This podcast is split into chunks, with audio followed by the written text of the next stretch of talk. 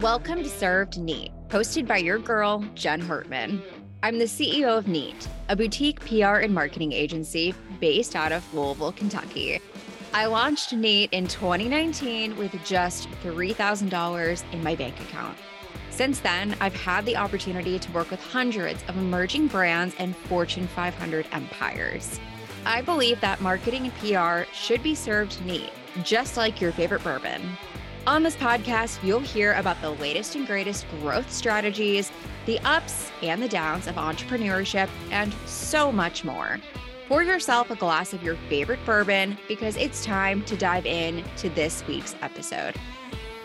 Today, you'll hear from Erica Rankin, founder of Bro Dough. Brodo's mission is to create a world where someone can eat an entire jar of cookie dough and still feel good about themselves. Delicious and nutritious, say less. Erica was so much fun to chat with. In this episode, you'll hear Erica talk about the beginnings of Bro Dough, how she landed her first 100 customers, things that surprised her about building a CPG brand, and so much more. All right, let's dive in. Erica, thank you so much for being here. I'm excited to chat with you. How's your day going so far? Any fun wins or oh shit moments you want to share with us? well, I woke up and it's very gloomy and rainy here in Toronto. It's just been one of those days where I've booked too many calls back to back and they're all running late into each other. So it's a little chaotic, but we're good. We're here. Gotta love those days, right?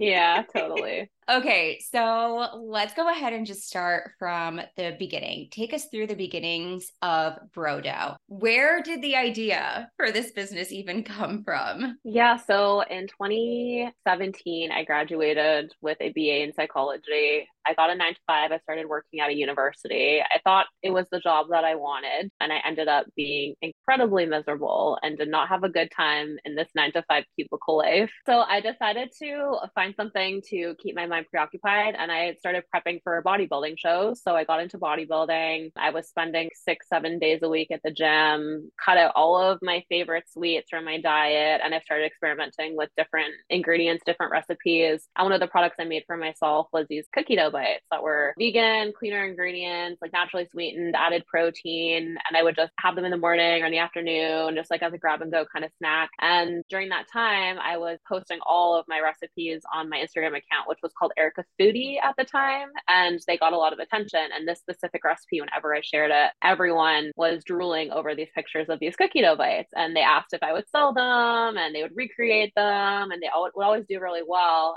And so I never ever thought of building that into a business. But going back to my nine to five, I started listening to a entrepreneurship podcast I had I randomly stumbled across on Spotify, and I started listening to it. And I listened to an episode every single day. It was called the MF CEO Project by Andy Frisella. And it completely opened up a whole new world to me because I never knew that you could pursue that path. I thought, okay, go to school, get a degree, get your job, then maybe go get my master's, then maybe my PhD, and then be in a big hole of student debt for the rest of my life. That's kind of the life that I was, the path that I was walking down. So I got really curious and it came to a point where my employer was, pay your contract's done. Do you want to continue working here? We're going to have to reduce your hours. And I thought, no, I don't want to work here anymore. So I ended up quitting that job and I booked a one way trip to Thailand. And I went backpacking for three and a half months across Thailand, Singapore, Indonesia, Malaysia. And on that trip, it was my 23 year old existential crisis trip adventure provided a lot of insights for me. I'd never been to a third world country before. I did homestays with locals. They cooked for us, they housed us. I got to like experience their culture, visit temples, really live a different life for three months basically. And uh, on that trip, I met entrepreneurs, which was completely new to me. I grew up in a small town and I didn't know a single entrepreneur. No one from my hometown was an entrepreneur. My parents are not entrepreneurs. And the one thing that they all had in common, whenever they spoke about what they did for a living, their face would light up and they'd get really excited to talk about what they did. And I was so confused because I'd never seen that before. People live for the weekends, they get the Sunday scaries, they hate Mondays, they get excited for Fridays. So I thought, okay, I want that. I don't know what I'm going to do, but I want that. And I went home, I Googled business workshop near me, drove out 45 minutes to the closest business resource center, learned how to write a business plan, cash flow, and then Bro Dough. So going back to like my bodybuilding days, okay, like what do people like? What am I passionate about? And what does the market need. And I go to the grocery store and there's no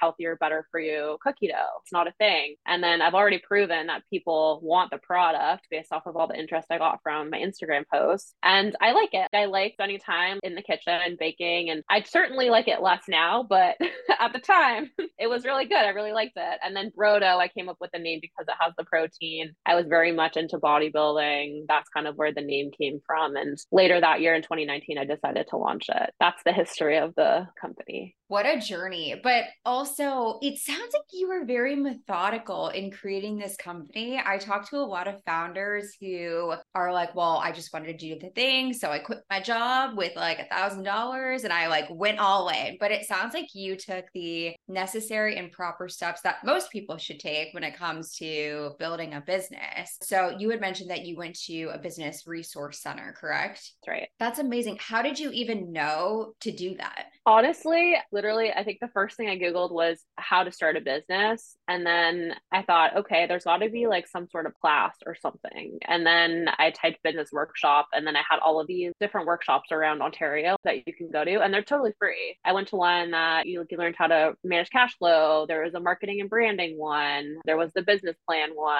And they also had grants available. They had people there that would just help you basically build your business and just understand the fundamentals of your business. Cause I'm someone who's a achiever in high school. I don't have like that, you know, like I was a high school dropout and now I'm so successful. Like, no, I was a keener and I spent evenings in the library until they turned the lights off. And I'm, oh, is it that time already? Like, I need to leave. So I just want to be prepared. And I think it got to a point where I probably could have launched my business a lot sooner than I did, but I was really scared because I felt like I was not ready. I felt like I, even the day that I launched it, I felt like I wasn't ready. And I, I had done a lot. I had read things and listened to things and written the business plan that was 60 pages, which it did not need to be 60 pages. And it also didn't even go to plan. What actually happened was not in the business plan. it never goes as planned. So I got as prepared as I could been. But even then, there was so much stuff that like I didn't see coming 100%. You never know everything from the beginning. Oh, yeah, absolutely. You think it's going to go a certain way, and then COVID hits, or yeah. you can't find the supplies that you need, or you don't actually end up with as many customers as you think you're going to. So, yeah, things are never perfect. And like you had mentioned, you spent so much time preparing to launch and you still didn't feel ready and you're never going to feel ready. So I like that you pointed that out that despite all the preparation, you didn't feel you were ready to go. So thank you so much for sharing that. Now, let's kind of shift gears a little bit, still talking about the early stages, but I want to talk about growth in the very beginning. How did you acquire your first 100 customers? I would say like 80 of them were my friends and family. when I remember when I hit publish on my Shopify website, and again, I have no background in business. I know nothing about business, nothing about food, no nothing. I remember hitting publish on my Shopify website, and then my friends and my family, they all flood my website and they're ordering, and they're like, "This is so good, so proud of you." And it didn't really feel that exciting to me because they were just purchasing because they supported me. It wasn't someone who stumbled across my product and was like, "I want to spend my money on that product." I don't know her, but I want this. Yeah, majority were friends and family, and then Instagram. I remember spending a lot of time on there connecting with former friends in the industry in bodybuilding who have followings, and I was sending them product, and they were posting on their Instagram Instagram and then people were seeing it from there and then that was bringing in customers. However, I didn't understand what SEO was and I remember telling my friends and family what my my company name was. I'm like, yeah, if you could just Google Bro Dough, it'll be there and they say no, it's not. And I'm like, what do you mean? And it wasn't on the first page. It wasn't on the second page. It wasn't on the third page. And then I'm on YouTube looking up what is SEO? Why is my website not on the first page? Help. And then I started realizing, oh, wow, this is actually going to be really hard. I'm going to have to really work at this. And oh, I have to spend money on marketing. Oh, why? That's silly. so it was really hard for the first few months. I think my first month I did 300 in sales or something. And then my second month it was 400. And then slowly incremental. And then I launched it in December of 2019 and then 2020 was kind of this assistant build and then 2021 is when things kind of blew up and I went viral on TikTok and had like a bunch of videos performing really well and the community was growing and growing and then that's when I started to outsource operations but at the beginning it was really hard for sure okay, so I have a few questions from here. It sounds like you may have answered this, but at what point after launch did you feel like, ooh, I have something here? Was it your first month when you had friends and family supporting you? Was it in 2021 when things started to really blow up? Like at what point were you like, okay, I feel good about this and we're going in the right direction? There was a lot of uncertainty, I would say, for the first year, especially because you're starting something new. And again, I had friends and family that really didn't understand what I was doing. And that kind of put some doubt in my head. I thought, okay, am I silly for doing this? I remember telling my dad what I was doing, and he's here launching a cookie dough business, not cookies, like a cookie dough business. I'm like, yeah, yeah, like this is the logo, this is what I'm doing. He's like, okay, okay. That's all he had to say. I felt almost ashamed too at certain points when I would go to like parties or meet friends. I moved to a new city and I would meeting people and they're like, What do you do for a living? And I'm like, Oh, I own a cookie dough company and it believe what I was doing yet. And then I would say in 2021, when I started getting the repeat customers that were coming back, like I had someone spend a thousand dollars on cookie dough. He just like ordered every month 10 jars and kept coming back, kept repurchasing. And then when I started seeing those customers, I was wow, okay, this is really cool. They love the product. I don't even know who they are. They don't know me, but they're buying the product. So I'm doing something right here. And then we had videos starting to take off on TikTok, and I could no longer manage production on my own. And we had to grow and outsource all manufacturing. So at that moment, it was okay, this is serious. I'm going all in, and we're really going to grow this. I'm going to invest a lot more into this. And this is my life now. So, wow. Okay. So, thank you for sharing that. I'm super curious. So, it sounds like you outsource production now, and you've been doing that for a hot minute. But in that first year, that second year, was it just you? In your kitchen, like mixing up cookie dough and trying different recipes. What did that look like?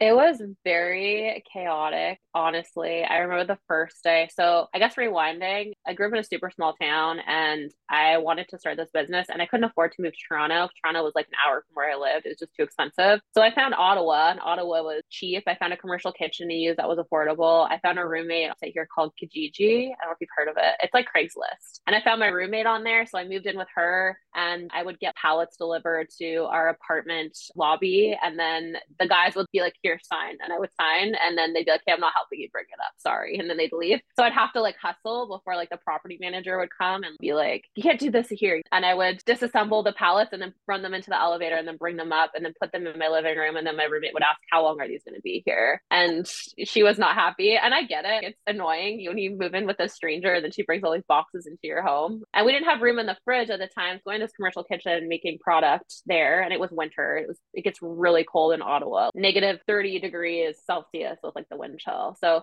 my car was the perfect freezer. So I stored all my product there and I drove with the heat off for three months. so that was like, so it got to a point where it started to become warm because of the spring and I panicked and I still had like dough in my car and I remember like whenever I would go like to the gym or to like the grocery store and I had like product in my trunk I would intentionally try to park in the shade so I would park so far from where I needed to go because I couldn't have my car be like in direct sunlight which is horrible. And then it got to a point where I was like okay I need to buy a freezer and I'll put it in my living room. So I did that. I put it in my living room. I moved out got a one bedroom condo and then just operated from my living room and then stored excess inventory. I have a storage unit in my building and then on my balcony. So I just have like boxes and stuff kind of everywhere. Yeah, it was all over the place, honestly.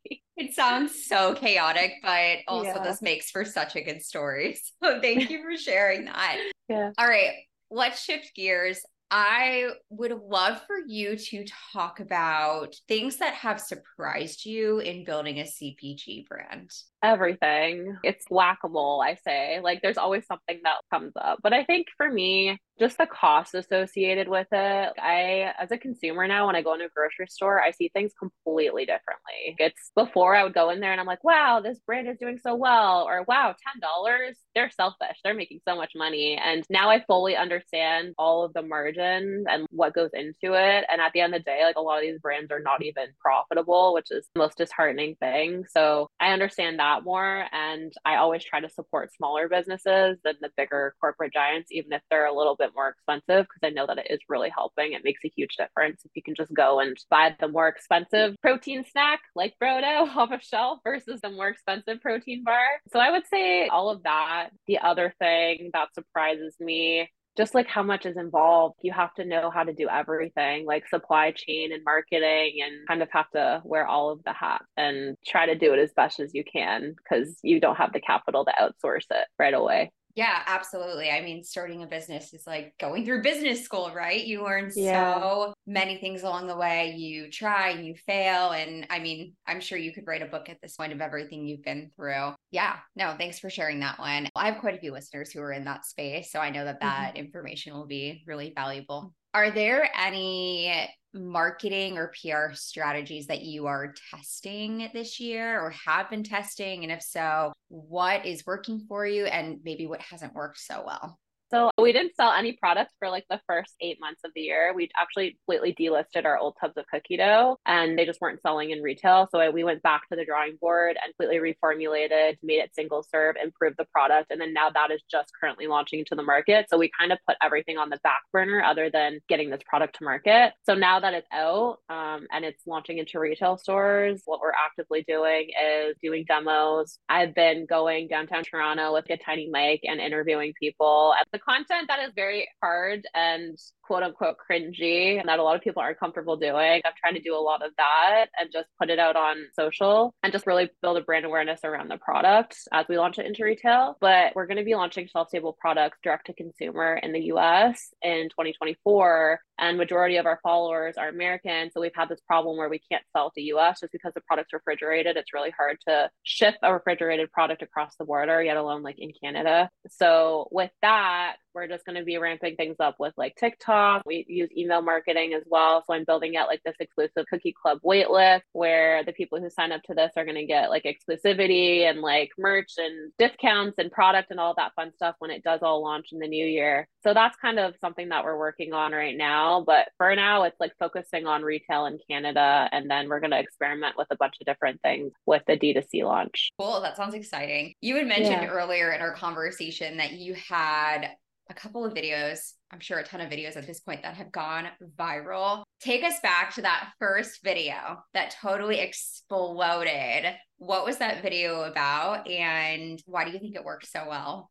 Honestly, so it's crazy. The ones that you put the most effort and energy into are the ones that don't perform the best. That's what I found. I would spend so much time editing these videos and putting them out and they wouldn't do well. But this one video, I remember being at the kitchen all day. I came home like late at night and I had made a promise to myself to post a TikTok every single day because my friend, I saw her success with it with her business. And I thought, okay, I'm going to do it. I'm going to keep showing up and spend like 20 minutes, 30 minutes a day posting videos on there. So I put together a compilation of just dough mixing in the mixer and there was a voiceover and the voiceover said something like, I'm a small business, please support me, basically asking people to interact with the video. And I remember waking up the next day and my Shopify cha-ching like kept going off and I thought something was wrong. I'm like, something's wrong. Someone's hacked me, something's going on. And then I went into Instagram and I had 3,000 followers or something, just like out of nowhere. It's just growing crazy. And then I went on to TikTok and this video had blown up. It had like hundreds of thousands of views and was climbing and continuing to grow. And I was getting all these emails from people in the US asking if they could buy and they went on the website and they couldn't. And I think over the course of 48 hours, I got like 150 orders or something. And it might not seem like a lot, but for one person, that is a lot. I texted my friends and I was like, hey, we have to go to the kitchen because I don't know if I have enough inventory to fill these orders. Because again, I had half my inventory in my living room freezer and then half in the kitchen and I didn't track it to a T. So I kind of just guessed it was like loosey goosey. So I didn't know if I oversold the inventory that I had. I think I did. So we went to the kitchen, made product, came home, folded boxes all weekend. I have pictures of just boxes all over my apartment. And then I was picking and packing them all weekend long. And it was good because it was winter. So I was just putting them and storing them on my balcony. And then I brought them to FedEx on Monday to ship them out. So it was pretty crazy. And then continue to keep posting videos and I guess like ride the momentum. And we built our TikTok account up almost 200,000 followers since then. And it's just been a really good way to build community and interact with customers and I guess take them along the journey of growing the business. Yeah, that's awesome. And I wanted to touch on that real quick. I know we don't have a lot of time left, but something that I noticed, especially on LinkedIn, is you are so good at personal branding. You're really good at pulling the curtain back and showing people what it's really like to build a CPG brand. Have you always had that kind of confidence? Confidence to where you're like, oh, I can share this all and I feel good about it? Or like, how did, if you haven't always been like that, how did you get to that point of just feeling comfortable and confident in being totally open with your business journey? I honestly wasn't. So for me, I went on LinkedIn in 2020. It all started on LinkedIn and I only went on there because I didn't know how to grow my business. And all my friends, they worked for the government. They couldn't help me. I would go to them with my problems and they're like, you'll figure it out. You're fine. So I thought, okay, I need to talk to someone who's done this before. And I was rating my pantry. I have all the products that I consume on a regular basis. I went on there, connected with the founders and CEOs, was like, I love what you do. I need some support here, mentorship. And that's why I went on there. But as I was doing that and I was scrolling my my homepage and refreshing and connecting with people, it was just a lot of shiny stuff. Like it was like, oh, we fundraised X amount of money. We grew our team from 25 to 500. Things that were happening. Everyone was doing so good and things were going so well. And for me, it was the opposite. I was storing product in my living room. I was doing deliveries from 8 a.m. to 12 a.m. on Fridays, delivering product to customers. And I felt like I wasn't doing things right. And I felt like entrepreneurship wasn't for me, you know, because I didn't have the money to start the business business. I had to get my logo made off Fiverr for 50 bucks. I didn't have a fancy website. I made it myself and it looked rough, but it worked. So I started having conversations with other founders and we started talking and they started sharing all of their struggles and everything that they were doing and going through. And it was literally the exact same thing. We just had a lot of overlap and I didn't understand why no one talked about it. Like there was a lot of shame around it. So I thought, okay, like maybe I'll try to like use this platform to help people feel less alone like me because it feels really shitty when you go on there and you feel like you're doing everything wrong. So I think the first post that I did was, Hey, I'm Erica. A picture of me with like a bunch of boxes in the back of my car and what talking about what I do. And I think I was like, Yeah, I find strangers on Facebook Marketplace and get their boxes and use their boxes to ship orders in. So I don't have to buy boxes, stuff like that. And doing that, I kind of built a following and that was never really my intention. It just kind of naturally happened. And the responses that I got from that, people messaging and just saying, like, thank you for sharing this. I'm going through the same thing. It's really hard. I feel like I have no one to relate to or look up to, or it like paints a false picture when you see all this shiny stuff and you think, oh, I need so much money and I need a big team and a fancy warehouse and all this stuff. When in actuality, like you don't, you don't need any of that stuff. So yeah. No, 100%. I feel the same way because I love LinkedIn as well. And a lot of people I follow, it's same thing. It's like, oh, we just raised X amount of money. We just made this much money. And it's like, what am I doing wrong over here? But mm-hmm. I mean, I used to also look up to people at a certain level, whether it was like seven figures, eight figures, nine figures, and they just looked like they had their shit together. And I'm like, oh, when I make that much money, I'm going to have my shit together and things are going to be perfect. And I just recorded a podcast episode about this last week. But it's funny because all the problems I thought I would never have at this level, they money has just amplified said mm. problems, mm. like more money, more problems, bigger problems. Now we have legal problems, we have people problems, we have client problems, like things like I just didn't think happen at a certain level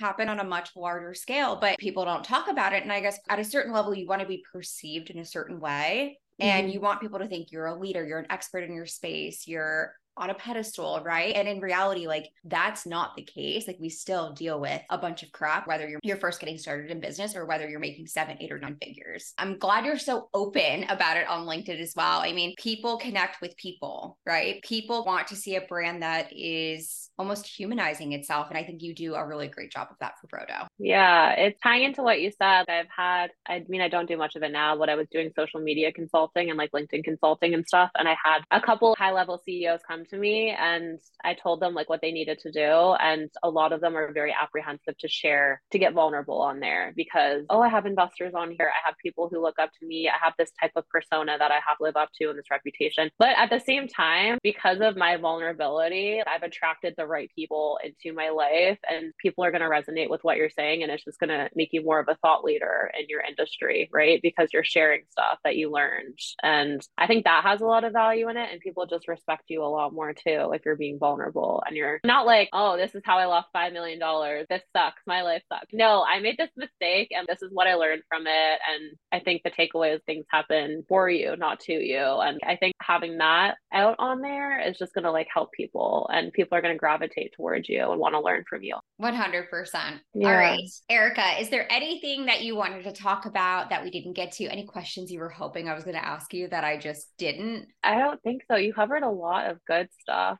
I guess I'll end off on a quote. So one of my mentors, he always says like lessons are caught, not taught. And I think that is the most powerful statement ever. So people see you doing things, whether it be taking care of your health, working out, eating well, building a business, continuing to show up for your friends, your family, whatever it may be, they're going to look at that and then they're going to start doing the same thing in their lives. It's going to inspire them. So you can tell people and preach to do a certain thing or live a certain life, but if you're not living that life, they're not going to take it seriously. Versus if you don't say anything and you just show up and you show them what's possible, then they're going to look at that and they're like, okay, I can do this too. And that's been a huge thing for me. Like even my mom lately, she's like, oh, I'm going to go and I'm to hire a personal trainer and she's getting into like health and fitness and stuff. And I never told her to, but I've just been like, making that a priority recently. And she sees that. And I think she wants to make it a priority for herself. So I think that's super important. 100%. I love it. Yeah. All right. Where can people find you? So Eat Bro Dough is our handle. So we're everywhere like Instagram, TikTok, Erica Rankin on LinkedIn. And then our website's eatbrodough.com and we have our waitlist there. So if you're in Canada or the US and you want to sign up to our cookie club waitlist, you should. awesome. I will be signing up for that like yesterday and I can't wait. I'm really excited for your products to make it to the US because they just look delicious and I know they're healthy too. So Erica, thank you so much for joining me. I really appreciate you. Yeah, thank you, Jen. Thanks for tuning in to this episode of Served Neat. I hope you enjoyed listening and found some tasty nuggets of marketing wisdom to help you take your brand to the next level. Remember, just like a perfectly crafted cocktail, marketing is all about finding the right balance and serving it up with a splash of creativity. So keep building, keep refining, and keep serving up your brand with style. And if you're thirsty for more insights, be sure to subscribe and join us for our next episode of Served Neat. Until then, cheers.